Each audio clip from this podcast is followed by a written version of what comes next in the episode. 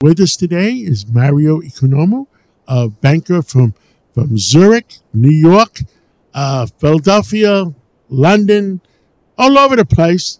And uh, he's our in house expert of what's going on in Europe. And uh, Mario, it's Easter weekend in Europe. Uh, it must be quiet. Uh, give us an update. What is going on? Let's wish, wish a happy Passover to our Jewish friends and a happy Easter to our Christian Catholic friends. You and I celebrate Easter next weekend, so I'll wish you a happy Easter then.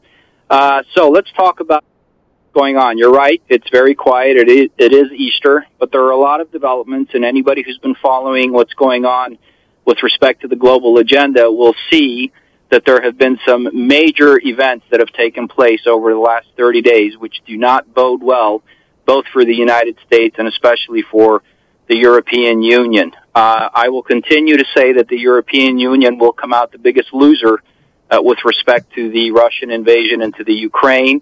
And whereas at the beginning I thought the United States would come out the biggest winner, it's now beginning to look more and more like China will become will come out the biggest winner. Out of roughly the 1.2 billion people who inhabit in what we'll call the liberal democracies, our part of the world, about 75% now hold a negative view of China and of Russia.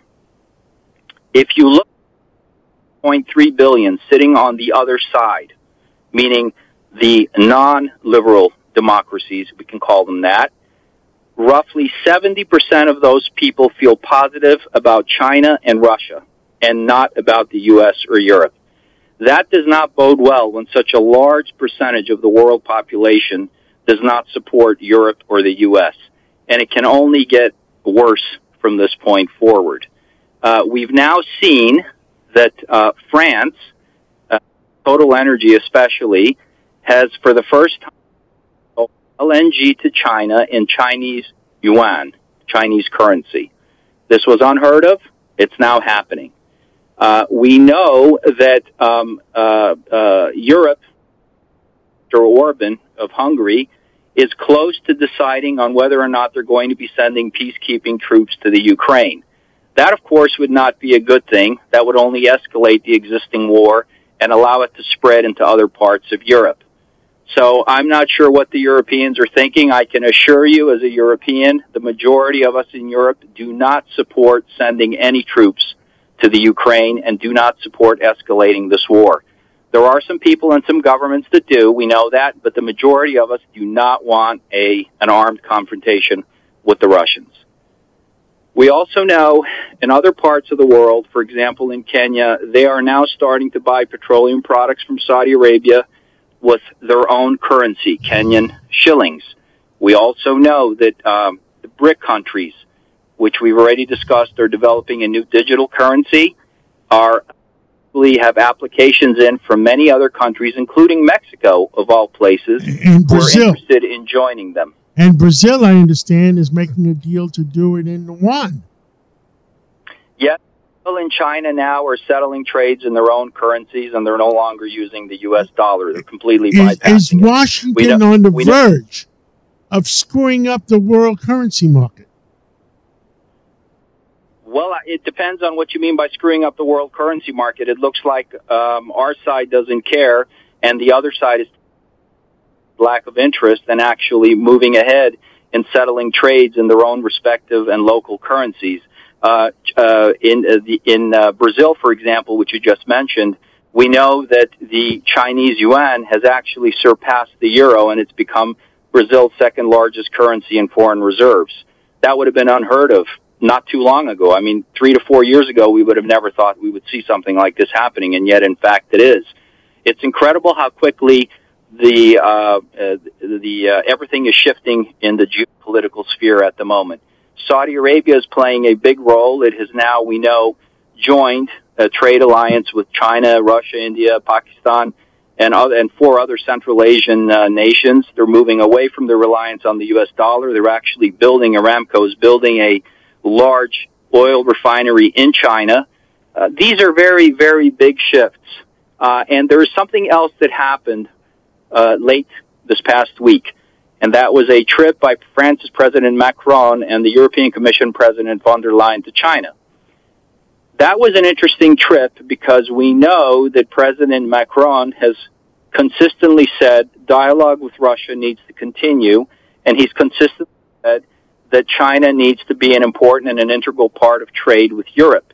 The European Commission president, for her part, however, has signaled and said that if China does decide to arm Russia to provide them with munitions and other types of military supplies, this will mark the beginning of the end of the trade relationship with Europe.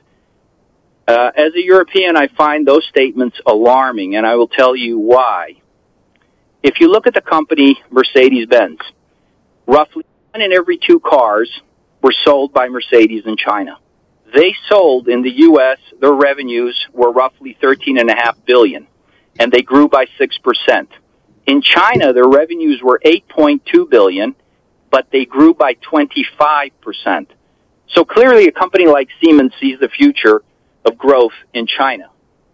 If we look at, for example, the uh, Airbus company, Airbus has just announced in the visit that they went uh, with President on to China that they're going to be setting up second final assembly line in China, and this is going to allow them to double their production capacity in that country. So clearly, all these large businesses are now flocking to China. They're trying to uh, desperately set up operations in China. China is taking advantage of the situation. It's allowing them to set up in China and it's happy to continue trading with them. But more importantly, China is not concerned about the European Commission president's statement that if it decides to arm Russia, Europe will no longer trade with it and reassess its relationship with it. Because the Chinese know that at the end of the day, Europe is going to rely too heavily on the Chinese market. So where does Europe go? I mean, you got so many conflicts. And I was on Fox Business the other day, uh, and uh, I've made it very clear there is a uh, economic war going on worldwide, uh, where the United States uh, and North America wants 55 $65 oil, and China and Russia wants $100 oil or $85 oil. And, uh, and Europe, they're the schmucks in the middle. Well, that's why the Europeans, unfortunately, are going to come out to be the biggest losers out of any war outcome in the Ukraine, and especially out of any trade agreements which the Chinese are going to reach with the rest of the world and the Russians. The reality is that less whether the do- whether oil's at 100 or 65, because the reality is they're going to get as much oil as they need from the Saudis and from the uh, Russians. Yes, uh, um, the Chinese are covered. They don't care right now. They're, they're, they're ahead of the curve. We got a minute left. It, it, what what else do you want to tell the American people? Here we are, Easter Sunday. We're uh, we're in deep crisis, uh, economic crisis, crisis created by oil. Uh, we're, we're, we're in so many problems going on uh, in America. Um, g- give me the bottom line. We have a minute left. End the war.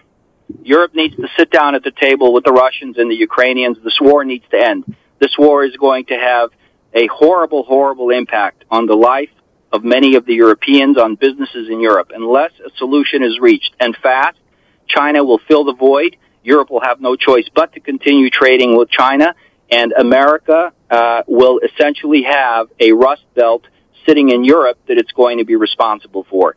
This is not good for America, and it's worse for Europe. So the Americans, along with the Europeans, need to sit down with the Russians. They need to reach an agreement. There's a G20 in India in September. Let's all pray that, in fact, everybody comes to their senses, meets there, sits down around the table, reaches an agreement to end this war. Well, you I agree. Thank you so much, uh, Mario Economou, and uh, have a good holiday weekend uh, because uh, we celebrate all holidays, and what the heck, you know? Uh, and uh, we'll yes, catch absolutely. up. Absolutely. Thank you, and enjoy your Sunday. Thank you. claro para si.